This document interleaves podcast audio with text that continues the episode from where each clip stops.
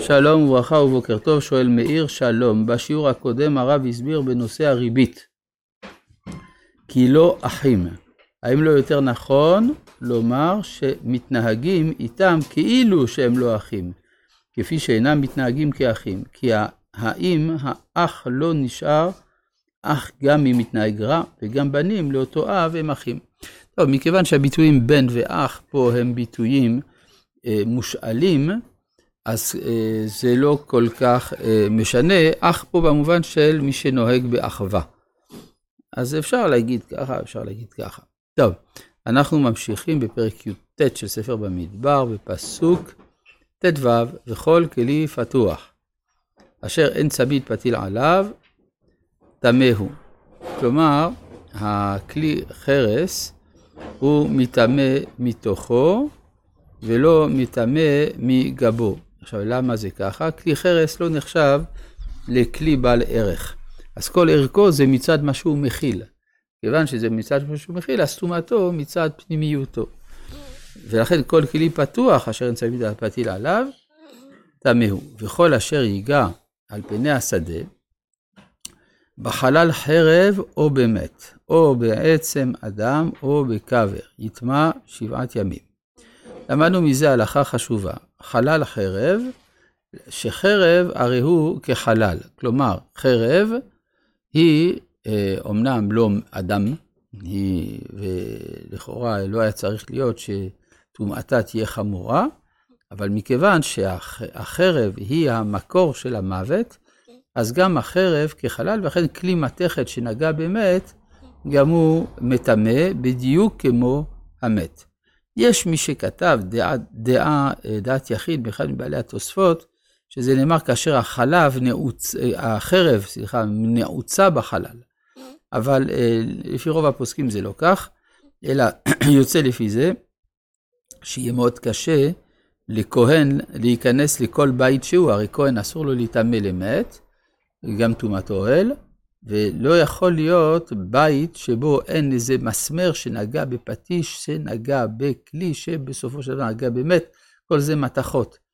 אבל נראה שהפתרון הוא שכהן אומנם נטמע על ידי אה, כלי מתכת, אבל אין לו איסור להיטמא לכלי מתכת. האיסור זה להיטמא למת, למרות שזה אותה הטומאה.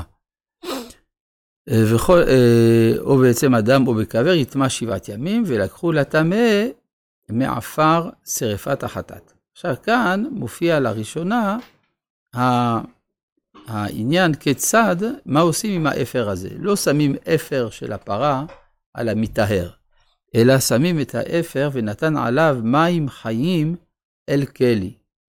מים חיים אל כלי זה בדיוק האדם. האדם הוא כלי, מצד גופו, והוא מים חיים מצד נשמתו. ואז מערבבים את ה, מה שנותר מן החיות, כלומר האפר שהוא השארית של החיים, של הצומח ושל החי, ומחיים, עושים להם כמין תחיית המתים. ואז יוצא שהמים האלה, שנקראים מחטאת או מנידה, או מים חיים אל כלי, הם נושאים בקרבם את היסוד של תחיית המתים, ולכן גם סילוק טומאת המוות. ולקח אזוב, וטבל במים משטהור ועיזה על האוהל ועל כל הכלים, ועל הנפשות אשר היו שם, ועל הנוגע בעצם, או בחלל, או במת, או בקבר. ועיזה הטהור על הטמא ביום השלישי וביום השביעי. וחיטאו ביום השביעי, וכיבס בגדיו ורחץ במים וטהר בארץ. זאת אומרת שזה התיאור כיצד מטהרים ביום השלישי או ביום השביעי, זה על ידי הזיה, כן, שעל ידי שמזים מן המים. אז בעוד שסתם טומאה זקוקה לטבילה, אדם צריך לטבול במקווה או במעיין, תלוי לפי דרגת טומאתו, כאן עצה, הטיפות האלה של מים הן מספיקות, בגלל שהן באות מעומק המוות, ולכן הם גם עומק החיים. זה כמו שטיפת מים דיה כדי להחיות אה, גרעין או זרע יבש, והטיפת מים היא זו שמשנה אותו. ואיש אשר יטמע ולא, יחרט, ולא יתחטא,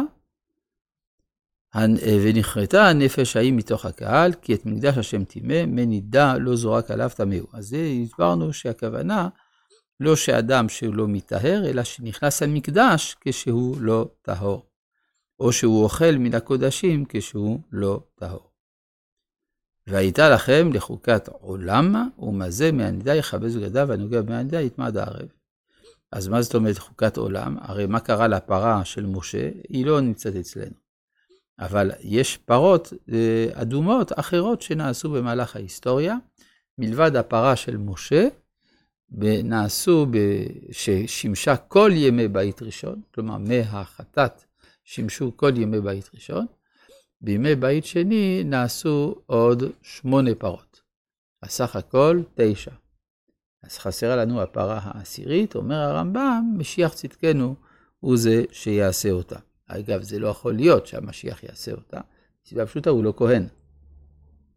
אלא הכוונה, זה יעשה בימי המשיח, או על ידי ציווי של המשיח וכדומה, אז יעשה, תעשה הפרה העשירית.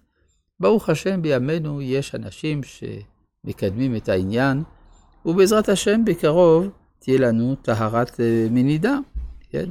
מה? כן יהי רצון, ואז הרבה דברים יוכלו להשתנות. למשל, אה, הארי ז"ל אומר שאסור לעסוק בקבלה מעשית. אחת הסיבות זה בגלל שאין אנחנו יכולים להיטהר, שאין לנו אה, אפר פרה. ולכן אנחנו לא יכולים לעסוק בעניינים האלה בטהרה מספקת, ולכן צריך לא לעסוק בזה.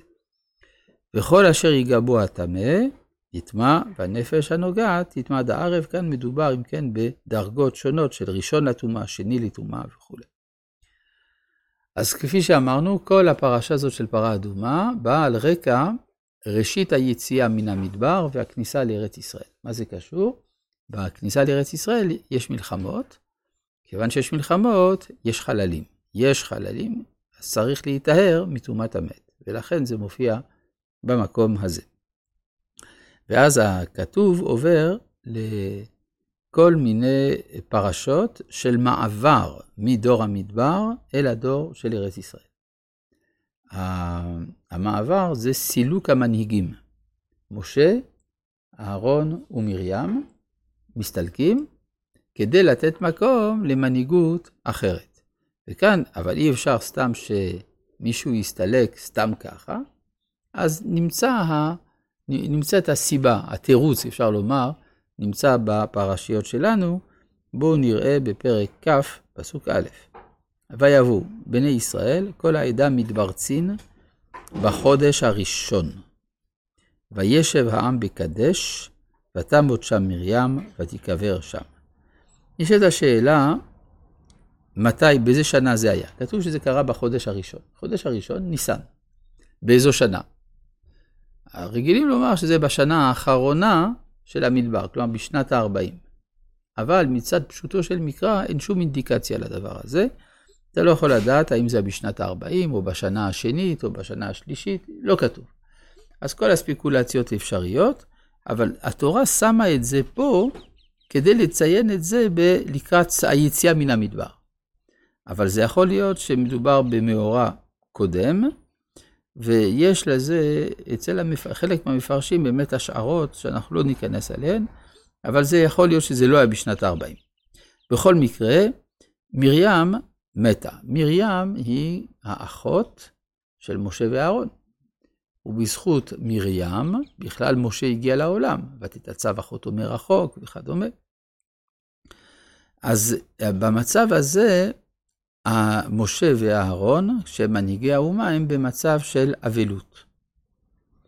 אז כשאדם כמו משה ואהרון הוא אבל, כל עם ישראל אמור להגיע בשביל ניחום אבלים. ובמקום זה, ולא היה מים לעדה, ויקהלו על משה ועל אהרון, וירב העם עם משה ויאמרו לאמור, ולו גבענו בגבר אחינו לפני השם. כלומר, הניסיון פה הוא גדול, כי משה מן הסתם מצפה שיבואו לנחם אותו, ובמקום שיבואו לנחם אותו, אז באים אליו בטענות. ואז יש מקום לטעות בהבנה של משה של תפקידו בשעה הזאת, זה הרקע למה שקורה בהמשך. רבי חנניה